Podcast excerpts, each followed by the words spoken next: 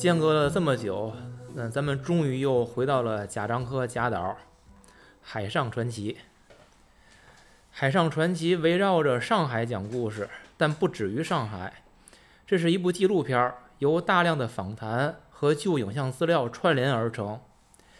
至于贾导想表达的是什么，那是我今天想和两位主播以及广大听众探讨的。因为呢，我说实在的，我被这个影片的这种主题的它这种游离，还有这种漂移感，我是有一点迷惑。我看到所有的介绍都是说这个电影，呃，应该说这个纪录片啊，一共剪辑了十八个人的访谈片段，但我真的我最后数了好几遍，是十七个人，然后我就又去找，啊，应该是说是什么呢？说是少了一个国民党空军飞行员的那个访谈。所以最后咱们看到的是十七个，嗯，还有的人说呢，说这一共其实是访谈了八十个人，最后是选了十八个，咱们现在看到的是十七个。那么我觉得就像我们不必关心十八里边少了那一个一样，八十以外的六十二个，其实我们也不用太去关心。那么我们就看看这十几个访谈传递给我们的是什么信息。那么贾樟柯导演他。嗯，他拍了很多纪录片里，他通过这样一种表达方式是怎么来传递他的信息？片子呢是老杨提的，因为我最开始聊这个，我跟二位说了，我有个想法，讲海上传奇嘛，人围绕着上海，我们可以先聊一聊我们每个人对于上海的印象，可以先说一说。你们，那我先说啊，我先说的话，嗯，因为我在上海待过一段时间。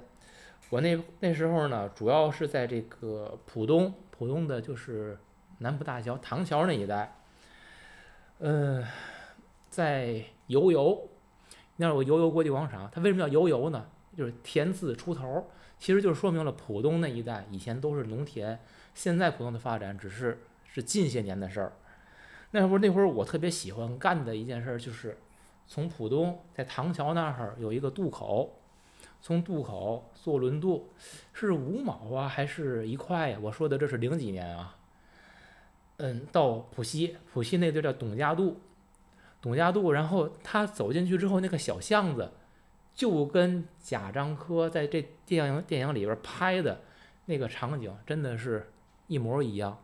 后来我看查了一下，他那里边有一个胡同，因为看见那个胡同的标牌叫外翠峰洞。应该就在当年我所徜徉的那些个巷子里边，因为那就是黄浦区，沿着江边那一片很破败的平房，但是很有烟火气，那种市民的生活非常鲜活。我不知道现在还是不是那样，因为很很久没有去那边了。然后我还记得特别清楚，那会儿零几年，在黄浦江的是东岸还是西岸，我是真记不清楚了。江边就是那个破厂房。这个在片子里边也是有展现的，那个厂房应该基本都是不生产了，是准备要拆。那会儿应该就是已经在为为世博会做准备，包括现在新的开发的一些楼盘啊、一些个绿化等等的，实际都是在当年就是我看到那个破厂房拆除的基础之上，就是那种工业感是非常强的。沿着黄浦江边儿，嗯，其他的呢，我那会儿还最爱干的事儿就是，就是我说我坐轮轮渡从浦东到了浦西，我就会。从董家渡一直走，有时候就走到了城隍庙豫园那边儿，然后我还会经常就走走到了文庙。文庙是上海的一个旧书市，然后在那儿去淘一些旧书。然后那会儿还特别老塔儿，他们那会儿上海人卖小人书特别有意思，他们以分来单位来来说，就是比如说他说如果说一本小人书是两毛五，其实不是两毛五。是二十五的意思，特别那会儿我开始我都听不懂，后来人家看我真的是不懂，哦，再跟我说二十五。再有呢，那会儿会跟我上海的朋友，我们经常会去新天地，嗯，在宝莱纳点两杯黑啤，我记得特别清楚，就七十一杯，我们会喝两杯，听听唱歌。然后有时候是在浦东的东方之珠底下有一个许留山，然后我们坐在江边儿。聊聊天儿，然后喝喝喝喝喝茶，就是我的同事啊是男生，然后我们就是那会儿在上海，就是那种那段时间给我的一些印象和感受吧。然后你们呢？你们对上海的印象是什么？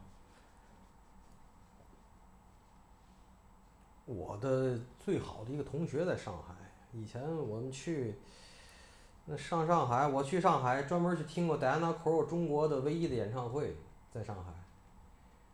然后我不喜欢，我不喜欢，我不喜欢上海，现在更不喜欢北京。嗯，这个电影原来叫《上海传奇》，是给上海市拍的形象宣传片儿。呃，我一直说，我说科长拍这种命题作文儿，他的另类命题作文是非常驾轻就熟，而且能夹带私货的。二十四城记是成都的这个兵工厂又卖给了咱们的央企华润的时候，给华润拍的形象宣传片，他最后夹枪带棒拍成了二十四城记。海上传奇是给上海市政府做的形象宣传片。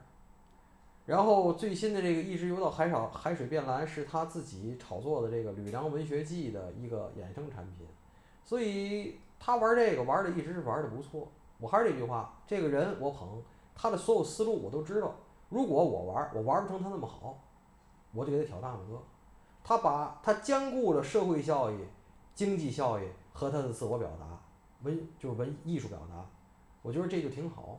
可是这个片子其实它为什么从《上海传奇》改成《海上》呢？包括你像张爱玲什么，她从海上来，为什么说是这种海派，对吧？上海对于中国的近代史，其实是一个非常非常独特的存在。呃。我跟您说，就是说，其实你想想啊，呃，在中国咱们现在看到的很多地点地方，历史越短的，历史越短的城市，好像现在看活力更足一些。深圳原来是个渔村儿，它从无到有，你觉得它有多少年？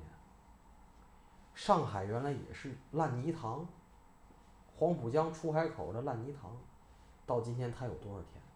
它有多少年？你再看看咱们有悠久的历史的洛阳、开封，又如何？我以前在节目里说过，推而广之，加拿大跟美国有多少年？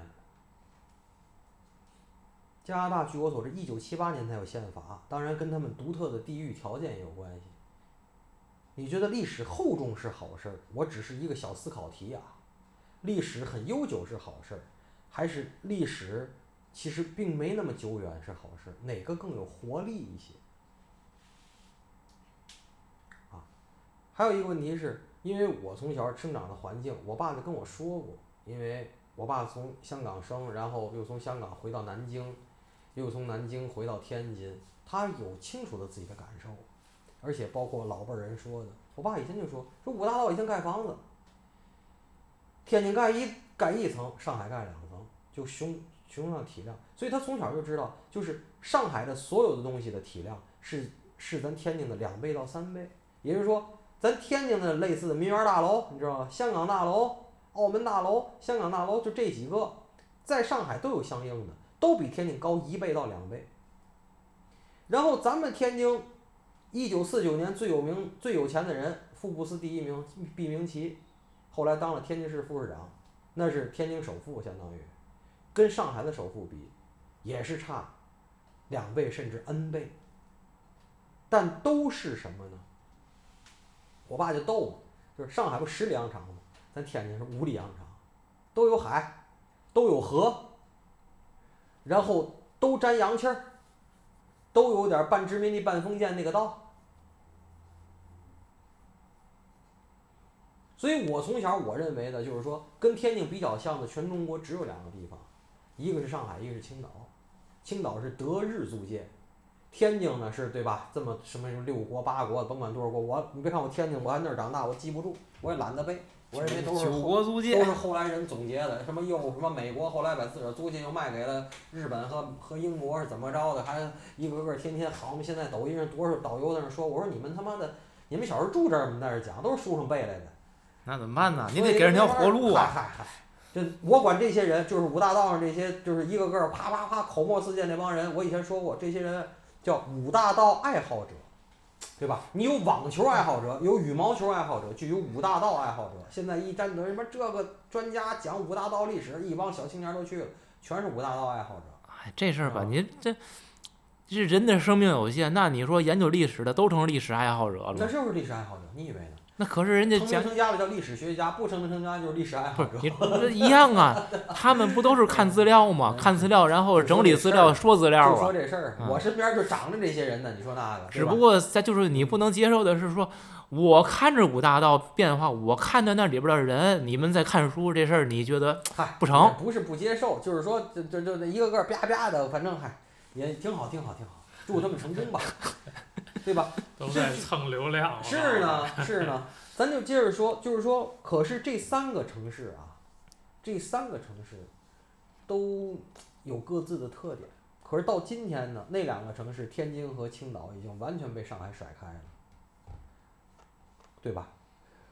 无数条街，无数条街。好，那么天津和上海被甩开了，可是青岛还在拿八大关说事儿，天津还在拿五道大说事儿。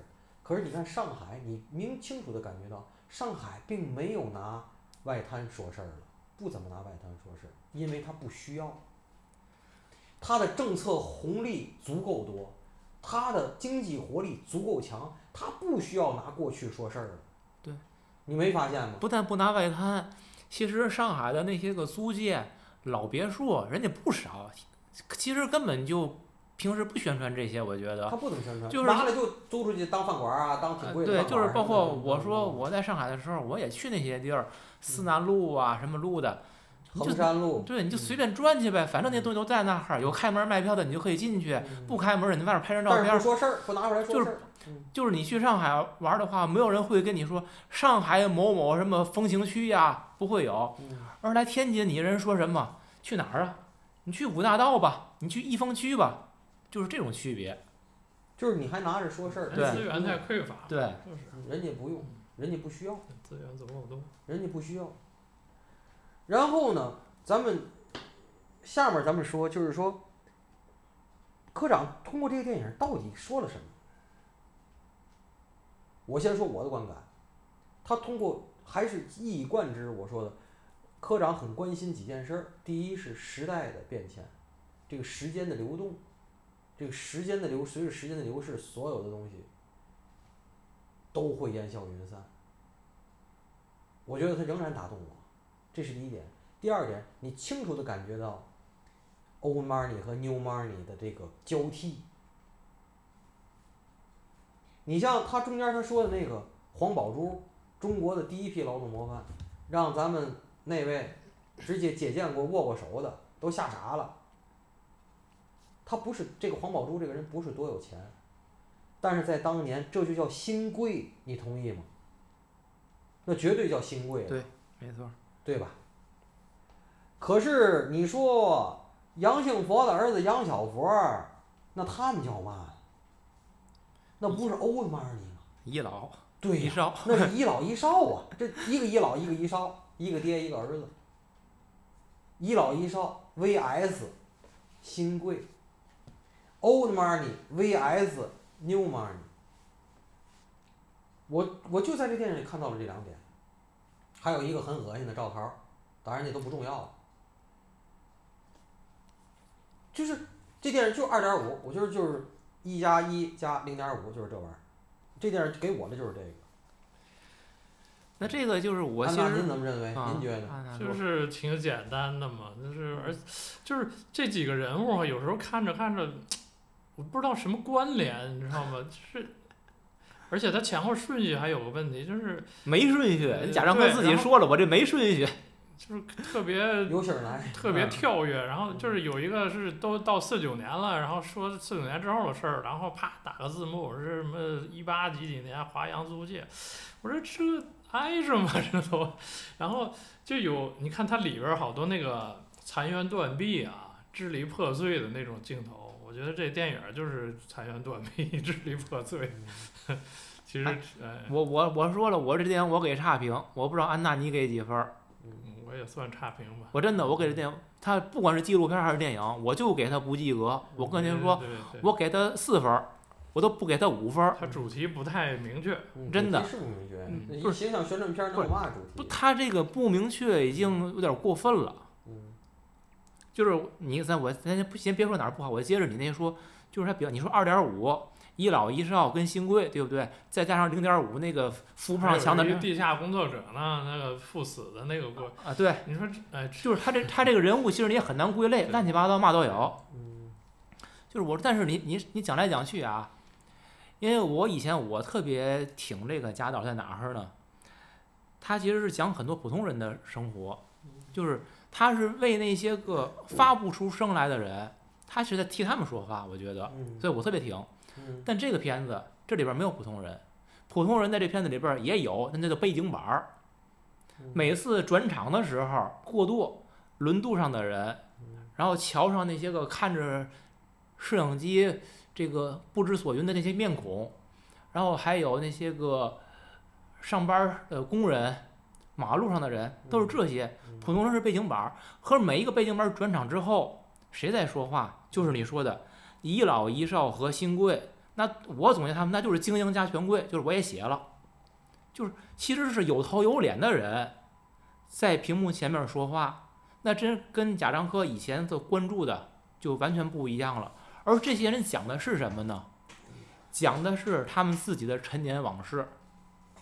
陈年往事里边当然会体现出时代的变迁，可是实际你听他们讲，他只是讲过去的某一个时点、那个时代发生的事情，那个事情跟现在的对照在哪儿，关联在哪儿，其实并不明显。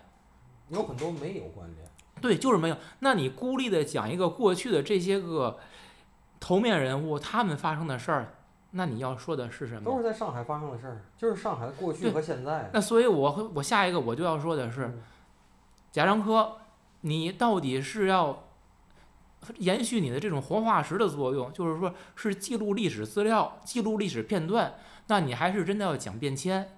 讲变迁不是这个讲法，讲历史，显然你讲的东西太支离破碎了。所以我说呀，这个就哪儿不挨哪儿它就是一个另类的命题作文嘛。跟你说，他要在宣传上海的同时，他要加自个儿的私货呢，明白不？那太不成功了，我只能那说，就是他这个都，他要兼顾的话，就会让你觉得很割裂。问题就是说这个东西你按照一个这个甲方发包的形式，你承包的这么一活儿，是是是然后你干你就是个活儿干活儿就行了，然后但你拿出来卖票让所有人看，你又还想拿这个东西又赚一大笔钱，你赚甲方钱就完了吗。对呀赚 甲方钱给完了，已经经费那是。啊，就是，然后拿出来又让我们普罗大众再交点儿钱，我觉得就问题就出在这儿。问题二十四城问记也是这样。问题这普罗大众的钱得收不着啊，这东西连排片儿都几乎都没有，怎么收钱啊？所以这这个东西，二十四城记也是同样的。所以拿啊咱拿出来这么大精力来讨论这片儿，我是不是是不是有必要投入那么多情感？就对啊，所以对咱仨来说，那就接着。说啊，接着说，那我来说吧，好吧？哎然后我来说，就是首先啊，这个它里边的这些，它致敬了很多电影儿啊。如果看得到的啊，我给大伙儿罗列一下，它致敬了《苏州河》，致敬了《小城之春》，致敬了《海上花》《阿飞正传》啊，《红柿子》，然后安东尼奥尼的《中国》，还有《舞台姐妹》。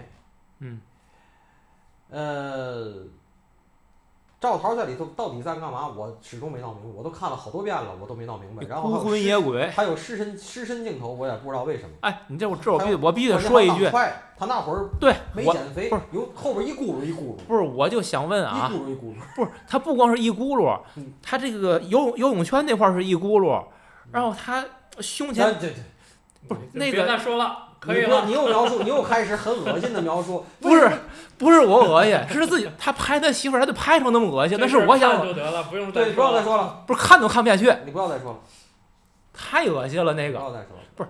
咱就说这这我不说了啊，就说尸身这一段，我不知道为什么为什么这样去展现很恶心。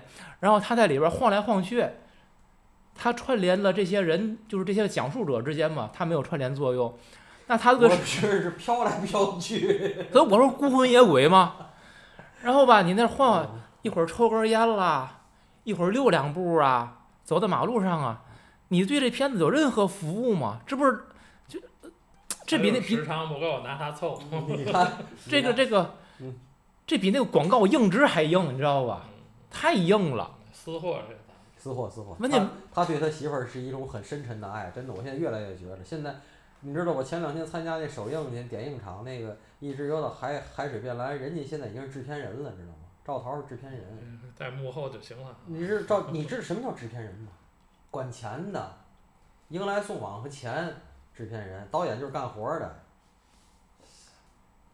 你知道吗？一出来都是首映式，他得跟什么这那得坐一块儿，一身白，那照片儿我看着，安娜那个让让看那个贾樟柯的那个 B 站那个采访，嗯我看了一点儿，我就看人贾樟柯不自己说吗？我每天坐在办公室里边儿，疫情我也干不了什么，我就早晨起来我就写剧本儿，写到中午我妈给我做的那个带的盒饭，我就吃点儿，吃完之后我就接着写，写到晚上天黑我回家，然后转天早上起来我在办公室接着写。那可不就按你说的吗？可不后边儿有制片人了，他不用不用他管了，他就是他疫情的时候他一直在写，他还在写别的，说写啊好多剧本儿。啊，他自个儿写他就写别的，创作力还在，说明是。是啊，具体写成啥样就不知道了。然后呢，根据写这个成啥样儿，这电影呢跟创作这得得我统一啊。根据这个电影儿呢，我就是说呢，就是说这个，呃，咱们某位被被打毙了的名人，其实他说那话我是非常同意的，就是个人史就是大历史，我很关注这个东西。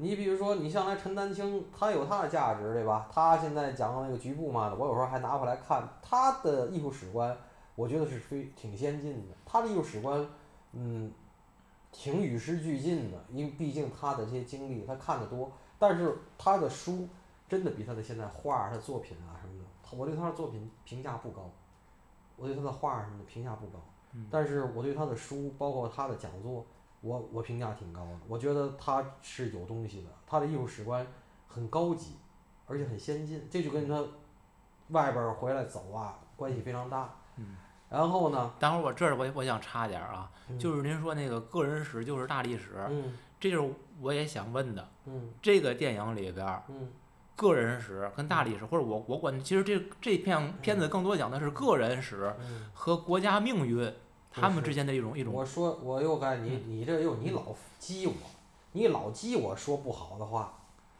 这就是这些个人被神秘的力量碾为齑粉的过程。不是对，我想问问的恰恰是这个焦点在哪儿？神秘的力量的产生和发展我我想问这个片子里边交代出来了吗？交代出来了，我不这么认为。交代出来了，当然交代出来了。看得懂的人自然懂。我接着跟你说，你要是这样成神秘神秘主义了，这谁是什么什么东西你都可以去解释。当然就什么咱中国的事儿，所有事儿都能用神秘的力量来解释，是是同意不同意聊天？儿终结，拿没神秘力量没没法聊，没法聊了。这个反正我我就是你要说神秘力量这个电影里，我不觉得有。他可能创作的时候觉得，哎，这神秘力量在我背后，我我我是不是 不往里加了？他没加进去的好多东西。嗯对呀、就是说你没加进去，我不能说我我知道，我觉得你有，我就把你背后你脑子里想的东西，我也替你想出来。我认为这个不成立，不能这么去干。我给您说吧，就是他这个确实就是加的不多，但是安东尼奥尼那段儿，你觉得背后没有吗？他那些东西，他说的是大毒草，一会儿欢迎的来是周总理叫来的，嗯一会儿又说是大毒草，完了那哥们儿最可气说到今天我都没看过这电影，对吧？他是安东尼奥尼在中国的助手嘛，对吧？我这没说完呢就是这个样本儿比较有特点，啊，对吧这个？样本儿比较有特点。然后我陈丹青说，我小时候那个家里每个胡同都有点狠孩子，也不上学，也不这个也不那个的啊，是吧？完了后来我不念书怎么着怎么着。杨杏佛那当然跟神秘力量没关系，那他妈还没到那儿是国民党那会儿就给办了，对吧？然后呢，张义张张元孙那张义这就是张张元孙那张义云的那孙子，又不天厨卫星厂什么天元什么天利那个，到后来还跳交际舞那个，就是老克拉嘛，就嗯上海的老克拉嘛。嗯，然后黄宝妹呢，就是中国第一批劳动模范，让咱们老一号就是接见过，都已经手脚不知道往哪儿放了。然后杜美如这个我要专门说一下，这个杜月笙这个闺女，我不想说杜美如，我想说杜月笙，为什么前几年甚至到现在，前几年是公众号，这一半年呢是抖音老摆杜月笙的生平出来，然后有好多抖音的这些人啊，就是开直播讲杜月笙的生平，讲杜月笙的名言，为什么？就是因为咱中国现在当代的咱们厉害国诚信缺失，你就觉得杜月笙那些磕板槽，咱天然叫磕板槽，就是重情不是重信诺的这个事儿，就是特牛逼，是因为现在遍地没有，你觉得他特牛逼？你老拿杜月笙出来说事儿，什么烧借据啊，什么这个什么那个呀，是因为今天都不会人这样了，今天都你妈逼老赖。你才说杜月笙牛逼。要今天个个讲，你也觉得这都这不挺好，就是挺好，你也没那么闪光。他归根结底，他还是黑社会老大呀，他也不是那什么呀，对吧？他也没干什么像像你说烧借据这种东西，这不就跟冯欢给那个那是是是信陵君吗？还是哪个君呢？把那个收租子把那借据都烧了一样吗？所以就是，东西嘛？所以啊，是啊，是啊，但是就是说，在这么多人里边，我说我其实我捧杜月笙，我捧的不是他的，就是他这个重诺啊、信诺言这个事儿啊，我觉得在我捧他的三件事里的最末，我捧他第一是抗日，他是真的抗日，黄金荣跟张啸林跟跟张啸林就不行，他是真的抗日，而且就是我，你知道他从上海到香港，他他妈得损失多少钱？那些东西好多都到日本接收了什么的，他得损失多少钱？这是他第一点。他抗日，这是第一点。第二，我操，他他妈从一个削梨的卖水果的小贩到今天，我第二捧他这个穷小子翻身，那是太牛逼了。第三才是他这个重诺，而且他对他自己的形象设计，安娜不老说这个产产品经理吗？是从他这儿开始的，别人都团龙裤褂，他到他那儿永远就是长衫，他大字不识，为嘛长衫穿的像教书先生？说就是跟人谈事儿，不能让人觉得你是那个，你越这个，他这个形象这个 branding 就是成功的，他是第一个立这个形象的。黄金荣跟张啸林都不是，黄金荣也是伪警察，那张啸林就是滚地皮的，所以那些人出来就都是横着走的，他不是，永远得客气。所以我为什么喜欢罗曼蒂克消亡史啊？罗曼蒂克消亡史就特别符合我对他们那个年代和他们那些人的那个想象，就是那样，对吧？我跟你说，能不能懂事儿？先来一遍，如果你不懂事儿，那我也不懂事儿。比你还不懂事儿。对对对对对对，所以就杜月笙是这么做事儿的啊。我听过一个笑话，也不是笑话，人以前讲，但是现在不行了，因为日本的老龄化非常严重了。日本的以前的黑社会也是这样，这个组那个组，比如要个嘛事儿，跟你谈个嘛事儿，第一批来的那帮都是没有这个的，没有这个，金丝边眼镜儿，名贵西服，然后一口一个敬语，他们有那种敬语嘛，跟平辈儿说的和那个跟长辈儿说那敬语，哪怕你辈儿年轻，就跟你一口一个敬语，然后跟你谈，对，好好跟你谈，谈完了以后，而且也给你开条件，也并不是明抢，就给你开条件，如果你不懂事儿不同意，他就撤了，他也走了，客客气气跟你道别走了，二来来再来那就不是那样儿，就都是带鱼啊、皮皮虾嘛的，什么就就都上了，这不跟杜月笙路子一样吗？就是说你还有一点儿。怎么说？就是温情脉脉的面纱也好，你起码你得这个形式你得走一遍呢，你不能上去就撸个网袖子呀，是不是这意思？嗯，有仪式感啊。对对对对对对对，对吧？底下底下那个人不就是那个王彤嘛，钟兴伦的这个这个见证者，这台湾导演，其实导演不是嘛，他讲的什么？他一家十几口人，还有副官什么嘛？讲的是那种类似我说这大江大河一九四九的那种，就那种离散。对，那种感觉，他讲的是那个。然后张歆艺那个曾国藩那个这个曾外孙女儿呢，然后侯孝贤讲这海上花呢，我说实话，海上花我不爱看，你知道吗？这个侯孝贤在杨德昌电影里演小狗时，我还挺喜欢的，嗯，他后边的电影呢，我倒去那天我还把那最好的时光翻出来看看。虽然张震舒淇，我也觉得那电影一般。聂隐娘我挺捧的，聂隐娘我觉得不错，虽然比较诗意啊，但是聂隐娘不错。我知道你现在看，你看见你发现你喜欢的都是那种有点朦胧感，然后状态有点飘忽。贾樟柯朦胧吗？不是，我说贾樟柯非常直接。呃，贾樟柯在你所以说是不太一样，就是但是你看你最近你喜欢的，包括你最近你点的片子都有这个特点，杨德昌也故事性不强，谁感感觉性强。你最近你最近点的片子，危险的关系故事性不强吗？全靠故事。啊对对，你就点，所以可以了，可以了，你你你这只见树木不见森林，嗯可以了啊。然后潘迪华这个呢，其实潘迪华真的他在《阿飞正传》里演那个妈妈，印象太深了，而且他在那儿背过影儿去唱歌，我觉得挺打动我的。潘金华那段不错，嗯，那段真不错嗯。然后杨怀定结合到正好最近不杨杨百万刚死，刚死，对刚，死，哎，这个我觉得有点意思。六月十三有号，七十一岁刚死他，那个劲儿，离了这钱还叫俩保镖，叫先叫警察，后来叫保安公司，哎，这有点意思。然后韩寒，哎呀，这个韩寒呢，我觉得 真是，哎，没法说。韩寒，我跟你说，就他这个访谈这点事儿，其实他在不同场合反复说过。是是是，然后我听过他跟那个陈丹青他们有一个一个访谈，嗯韩寒那个更吹，说什么呢？他不说他跑步好吗？说我跑步，我有时候故意跑第二，就是好像就是如果你跑第一，老师说你得这个。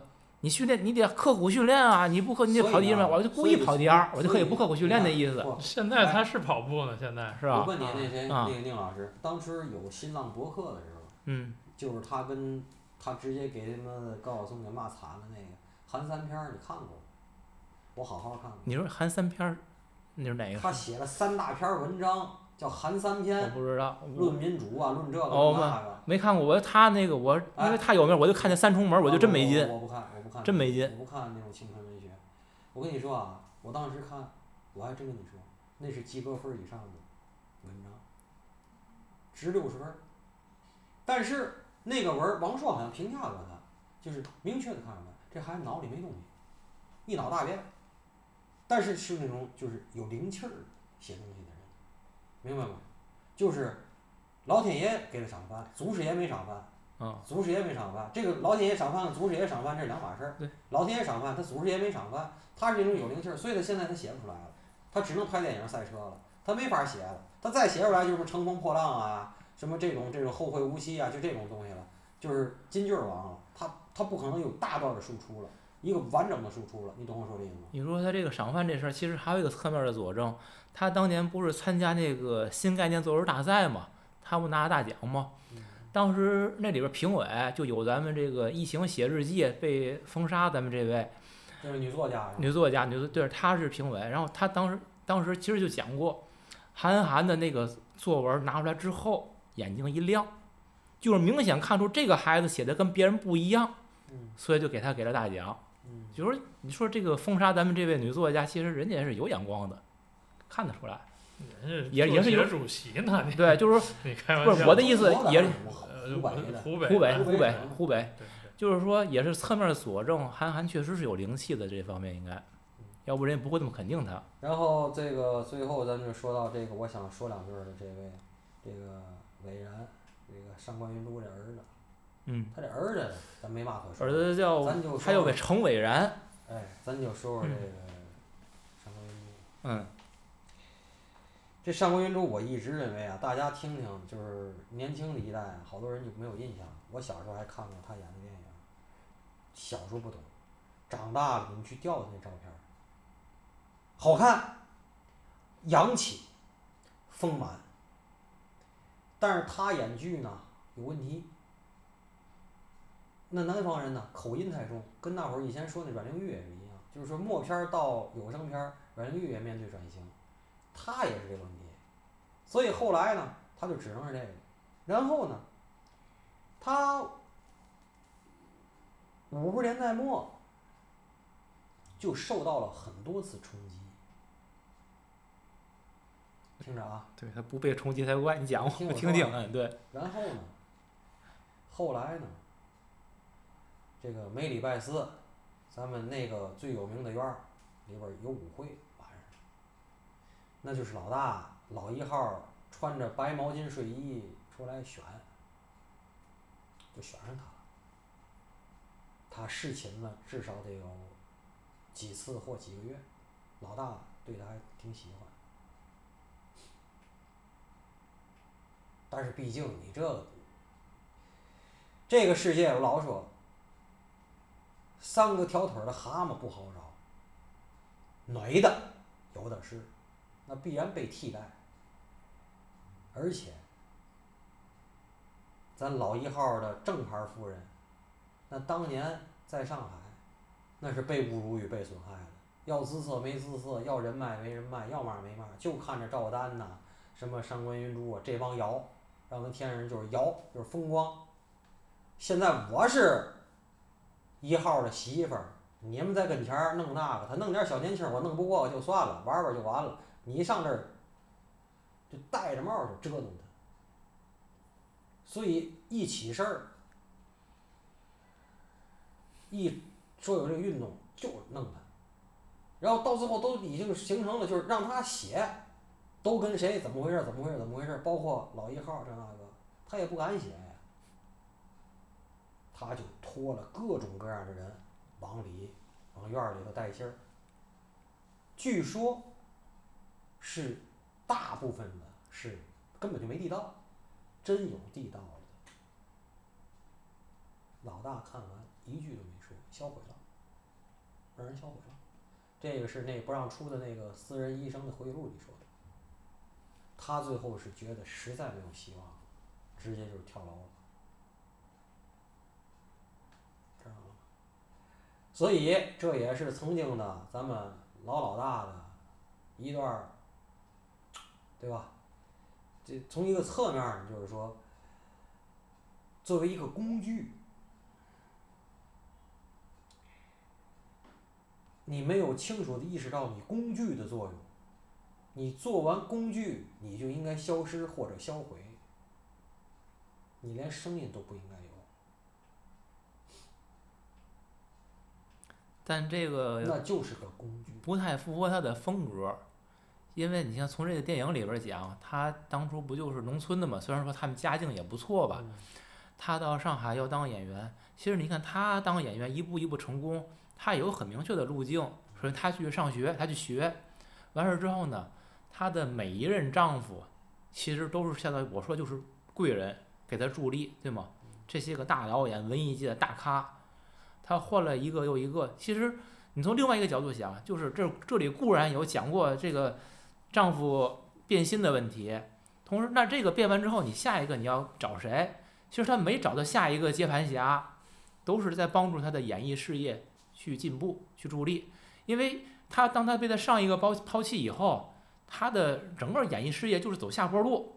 那他又有很强的这个上进心，那怎么办？那我再找一个。所以这是他通过这种方式来保持自己的地位的一种方式。嗯那就你说那个，你跟老大怎么怎么了以后，你说你让他就归隐，这事儿就不太现实，这就不是他的处事方式。他一直是靠着男人那么一步一步走过来的。但是你旁边你还有老大他媳妇儿呢，老这大他媳妇儿严严格的控制着上海乃至中国的文艺界。对。明白吗？那也许那会儿的自我认知飘了吧？那当然是，啊，那当然是。我还是这句话，你一个小演员，你能看多远？你就是个大演员，你能看多远？这倒了大演员还少吗？这不最近刚倒那么多大演员吗？对。那演员他的眼界是有限的，他再看再多书，他也是个演员。嗯。不，我还挺喜欢上官云珠，因为我最开始他那个样子洋气，嗯是个大的样子，他不是那种小鼻子小眼儿那种人，对，知道吗？就最开始看他演的嘛，是我上中中学的时候，我们那个语文老师就是推荐，就是中国在早些年拍的片子都没嘛可看的。你们看有一个片子《早春二月》，特别诗意，好孙道看。孙道临、谢芳、嗯上官云中嘛嗯，然后我就找来看，看完之后，打看完那个片儿那个片儿，我特别腻歪谢芳。嗯，哎呀，左，左就是就左，长得也左呀。我我我就不用任何形容词来评价，反正就是我特别讨厌他。嗯完了之后，但是上官云珠演的那个，他叫什么来着？云嫂还是玉嫂？我忘了。就是那个寡妇，哎，我看着我就觉得感觉就很好。然后呢，我其实我前一阵儿我又拿出来，我又看了一点儿。可是我现在再看，我觉得上官云珠演这种角色有点儿艳了。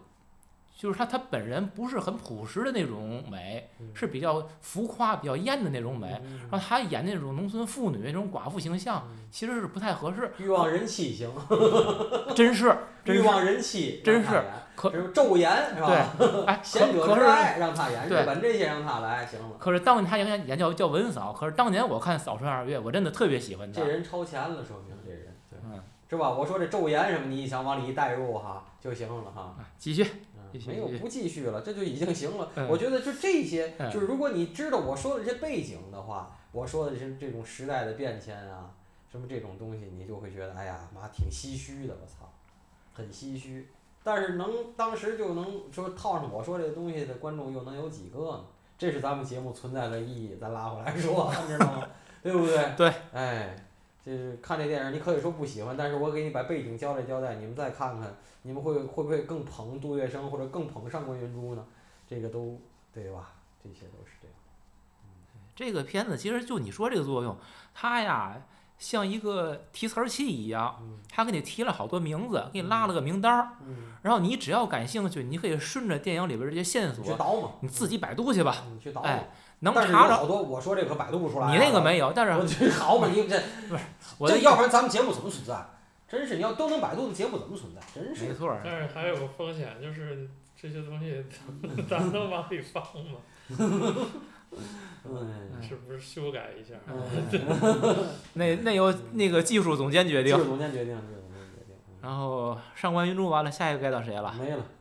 后边这几个我这就完了，嗯，我都列了列出来了，就差不多了。嗯，反正我说这个片子，就首先我我几个观点，这片子为谁立言，这是我刚才已经质疑过的了，它离普通人太远。我说它的问题啊，还有一个我说这片子的问题，其实你也讲到了，就是说碎片化。嗯，是。你。十七个也好，十八个也好，打小写作文老师就教咱，你得分清主次，你写三件事儿不能三件事儿写的一边儿多，对吧？他这个十八个人十七平均用力，你这样的话你都不知道他要说什么，就是你抓不着主题，这也是一个原因。可是这个这事儿啊，这个可能我觉得也涉及到一个文学观。呃，那个不想言说的时刻，哦，你没看过那本儿，就是您说就是散文要有主题吗？我现在都不看散文，我看不下去。呃，你觉得鲁迅的杂谈有主题吗？有的有，有的没有，还真真不好，鲁迅东西真挺杂的，是不是主题有时候不是很明确，对对。但是小说有的时候要有，而且你要有脉络。对，对吧很必须得清晰，哎而且要起码咱们爱看的那一类啊，不是云山雾罩那一类，就是起码是这一类。可是就是，你像纪录片儿这东西吧，你得分。我还是觉得，你要因为这个攻击他呀，我再替他说两句。你说那碎片化，我同意。但是呢，他我觉得他最大的问题，他就是安娜说的那个，我都拿完甲方钱了，我还想再卖一波，再卖一波票房，我就是说又夹带私货，这个东西就会觉得它的很割裂。对，很割裂。可是就是你说他，我就说我说这片儿表达了时时代的变迁，表达没表达出来，还是有，不是那我就送他八个字儿：野心太大，力不能支。可能是。还有就是他确实这关键是他挑的这些人，甭管八十、十八、十七，都是在上海发生的事儿，嗯，然后说的这些东西，还是暗暗的扣着题呢。哎呦。太你牵强你不是你这暗暗的仨字儿的话，就把我想说说的所有都给包了，我都没法说了，你说中国传奇呢？啊对啊完全没也暗暗的扣着啊，你什么都暗暗的。对，完事儿你再说再说民族的就是世界的，又暗暗的。对呀、是是吧？所以说话是一门艺术，宁老师。哎，我跟您学习。嗯然后还有一个呢，就是碎片化，同时段落之间呢，你要如果有一些有机的联系也行。别别扯他了，这里边儿除了讲那个韦伟跟费明仪那段费穆是个纽带是连上了，费穆这两段连上了，其他的每段跟每段之间毫无关联，而且包括顺序性，安娜也讲了，时间上。总总体你说到最后到杨百万到韩寒是从一个从古到今那么一个过程，可是中间好多是时代是跳跃的，跳来跳去的？对啊，就是没没啥关系。嗯这样的话就是就更使你这片就是割裂。嗯还有我说这个，我觉得这个片子的叙事思维我就有点单向。嗯，这可能嗯我说不太清楚，就是说他在讲的完全是从这些个个人的角度，实际是他在讲他们受到的时代的冲击，或者时代的变迁带给他们的命运的变化，啊或者哪怕没有变迁，就他们当时他们自己的情况。啊那么这样是一个很单向的一个故事。那么你受到了时代的这个影响之后，嗯你对于时代的一种反应或者反馈，嗯你做了什么？这个在这片子里边儿个别的有，我不能说绝对没有啊，但大多数其实是没有的。他只是讲讲述了某个时代下某一个人他可是的一一种这个事儿吧状态而已。您这说的也也对，可是我是觉得，您要这么问的话，咱们作为一个具体的人，在时代大潮来的时候，咱们是什么都做不了的。是那你让苛求他们能做什么？不是不是做什么？你的去斗争，那都死不了，不不不不不不是那个意思，哪儿那么多革命斗士啊？都给嫩了。就是你受到了冲击影响以后，你的想法是什么？你只能随波逐流啊。就是他这里边其实没有体现什么人的想法，他只是讲了一个客观存在的东西而已。对呀、叙述状态。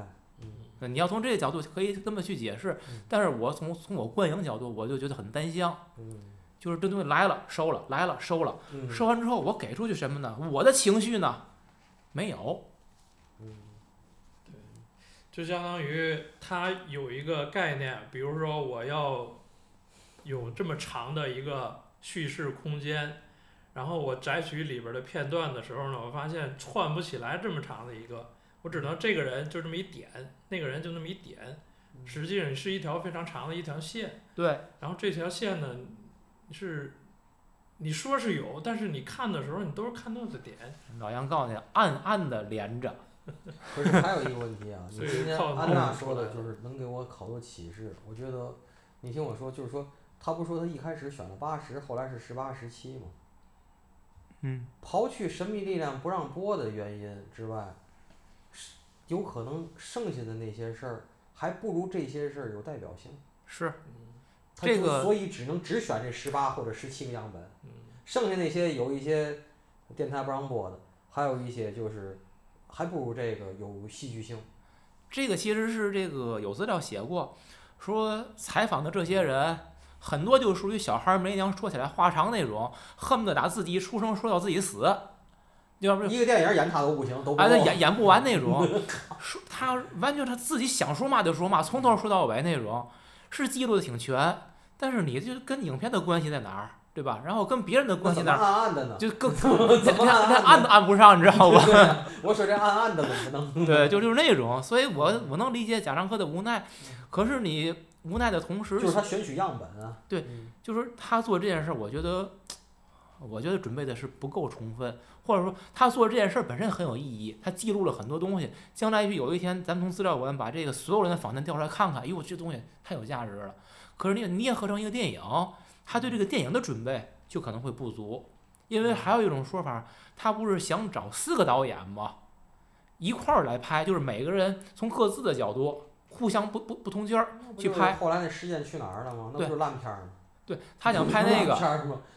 但是最后应该都是是大导演，都是烂，就是对他想那里边我记得有有找失之愈合，也不还找谁我忘了。然后最后因为限于资金的原因，还有档期的原因，所以这件事儿搞不成。他不是是不是没搞成，是搞不成。甲方给的钱还是我自个儿挣了吧？对，然后然后最后就没办法了。别分了，是对吧？老哥四个分的没戏呢。贾樟柯一看不行不行，算了吧，还老哥我自己来吧。对，不是这钱还是我自个儿啊挣的吧，就就最后这么弄我自个儿来吧，是。行，哎对这我这我想脏了没事儿啊，我跟你说啊，那么脏都没事儿，在钱上其实意思都差不多。对，嗯然后还有一个就是，因为你刚才讲这个就是个人跟这时代，我还得说这个焦点，这个电影我真的是没看到。另外就是我讲它这个叙述，我觉得这个片子叙述的平面不立体，或者说你拿咱把把它抛开一下，就是我觉得怎么去叙述，你的叙述，嗯，因为我我认为的理想化的状态，它永远是要有参照的，就是你讲一个达官显贵的时候，可能这个达官显贵他的生活的每一个影响会影响到一个普通人，就是这两个要参照起来来讲，你才足够立体，就是不是一个单向。而我们现在很多的时表间不够。对，时间肯定不够，这我已经抛开这个片子了啊，跟这个《海上传奇》没关系。而现在我们看的很多作品的叙述，其实它是，嗯，设定了一个态度，然后是沿着这个态度，以一种主观的视角，第一人称，去把它拍下去。那这样的话，它本身它是自洽的，它自成体系，你看着也都对，情绪可能也都对。但是从我的就是，因为我是我很个人化的观影体验，就是我总觉得你在自说自话。然后你缺少一个你的反面来衬托你，当你是这个样子的时候，那你那你那个反面他是什么感受？你你你有没有给他一个发声的机会和空间？就是这是我在观影时常常想的一个事儿。您呐，您说起来这个问题呀、我跟你说的是，你对这个电影儿哈、相对的有点苛求了。我同意你说的所有东西，我现在给你拍个板儿，我告诉你，这电影儿当广告片儿过了，当广告片儿一百二十分儿，当电影儿呢最多六十五到七十，能明白吗？就是当好电影儿差点儿，当广告片儿，我操，这你妈就是没戏了，他可过能都过了。用一个很怎么说呢？他拍这个时候可能目的不是那么纯，但是你用一个非常纯正的一个角度去批批你让他，拍成每天咱中央四还是中央一放的那些城市宣传片儿，什么大美新疆欢迎你，他拍不成，他还不会，或者他他不屑于那样，明白吗？大美西藏欢迎你，他不会，明白了不？这个还有一个问题，嗯杨老师，我多说一句，涉及到我个人的观感。我为我跟您说过吧，跟那二位，我说我经常现在优爱腾仨平台，我买了会员干嘛？我要看高清的九十年代的美国电影。哎呦，好看极了，也是那些大明星的那些神颜的时代，颜值都在，导演的功力也都在，所有东西都在。我告诉你，这十年没有特别伟大的电影。而且趋于表达这些表达的模式和手段都是您说的平面化，而且技术非常简单，简单粗暴。所以现在有什么那种极速追杀一二三，基努里维斯那我爱看极了啊，女杀手艾玛，还有最新那个凯特，从头打到尾。原来那打会儿得歇会儿，现在不歇，一一场打接着一场打，车里打完平台打，平台打完脑子打，脑子打完冲锋枪打，哎呦这挺好。可是你回头一想呢，哎呦，真好，那是什么？就是省脑子，什么也不用思考，你也不用动脑。这十年的表达就是这样的，就是太不是不复杂，是太不复杂了。就是这三番四抖，您想要那三番四抖，我也想要，现在都没有了，没有人有耐心做这个事儿。有那个都拍续集，你说一个东西只要拍了续集，它还有三番四抖吗？对吧？能拍三能三番四抖，那就没续集，是不是？美国往事怎么拍拍续集？你说那没法拍，怎么拍怎么死。肖申克救赎能拍吗？也不能拍。当然，肖申克救赎让咱骂的也不行。那肖申克救赎拿现在来，这些电影不都一个个全秒杀吗？所以郭老师多伟大，那不是我多好，同行的衬托，是不是？这个您说您的表达我完全懂，就是可是他得这么说，他当宣传片足够厉害，他当一个好电影呢，在他的作品序列里相对的是弱的，同意。这个那我真的替观众我得哎感慨一声，当个好观众真不容易。嗯，其实我特想知道，你看完那个《游到海水变蓝》之那个电影怎么样？转天我就看了珍珠从是了，纪纪录转片天我就看了珍珠不是。从纪录片角度，或者拿这个来对比的话，前三十分钟我骂街，嗯，胡说八道，不怎么样。他不是采访了几个作家嘛？是这一开始是先采访他们贾家庄的村民，哦，那些村民都是老人院那个，你妈那嘴都说不出，都他妈说不利索，关键他就杵着摄像机等着那说，嗯特别消耗时长。其实最后是引出来那个马蜂，那个马蜂是个革命作家，跟赵树理什么平辈儿的。就当年马峰、然西后呢荣写那本书，那是那个马蜂吧？马峰嗯是火字儿边儿的我知道那个马峰。啊然后呢，是他回去振兴了这个贾家庄，嗯，包产到户啊，又这又那的。完了，他的闺女出来说，在他的铜像底下说，我觉得他也是为了过审。到后来，梁鸿跟这个谁，这个余华一直说余华好玩儿，那余华那太好那余华太好玩儿了，那就绝对中间坏损了，就是。他说我他妈看牙，我就天天喜欢晃来晃去，完他妈的牙医我不当，我就晃来晃去，最后终于让我买了票，让我上北京，他妈让我改稿去了。完了，那女编辑说说我这个说你这个结尾啊太不明亮了，那行甭管了，一天我就改完了。您只要能给我登，他自个儿说你只要能给我登，我从头到尾明亮都行，你知道吗？完了。转过来，那那个女编辑完了又找了一个老作家，完了看给人指，看这个二十多岁年轻人多好，那别人让改个明亮的结尾得改仨月，他这年轻人一天就改完了。老作家在那儿也不说话，那意思估计就是说他，你知道吗？那余华完了说啊，我这就行了，我这完了又挣了多少钱？有个四十多块钱，我这饶不得我在那北京住了一个月，能玩的那个那个景点都玩过了，最后回家还带回去带了钱回来了。过山东给我爸买两只烧鸡，说那个。就那个年坏损，就那个劲儿，就是特别特别好，特别好。就是你懂得，你自然懂。梁鸿就是那种，就是灾难深重那种河南呐，那种那那种说的这那个。完了，最后贾樟柯也倍儿坏，完了让他儿子儿子在北师大附中上学，说了一口北京话，让他儿子跟他妈一句一句学会那个河南话，在那河边说这个事儿，最后结的尾。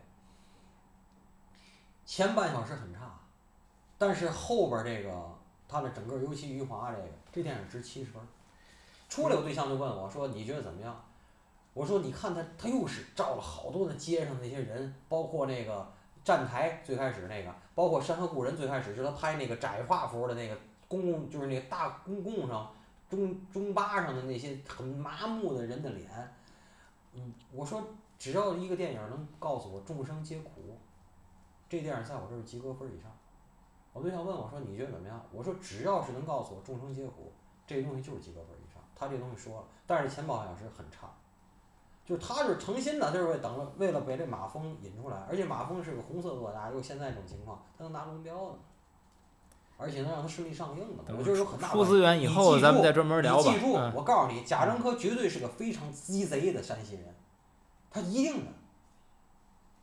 这个事儿我清楚的知道啊。我告诉你，他一定是非常鸡贼一个山西人，但是他的那些表达，我明白他为想干嘛。这就是这个。这个咱出来之后咱再看吧，没电影院是没去成。没问题。然后我转天就看了那个珍珠，完了我又跟那个导演那块儿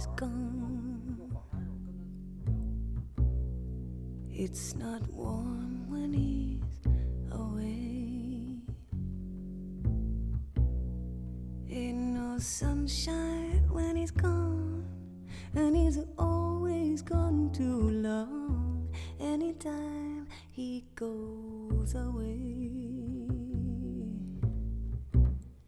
wonder this time where he's gone. I wonder if he's gone to stay. Ain't no sunshine when he's gone, and this house just ain't no home anytime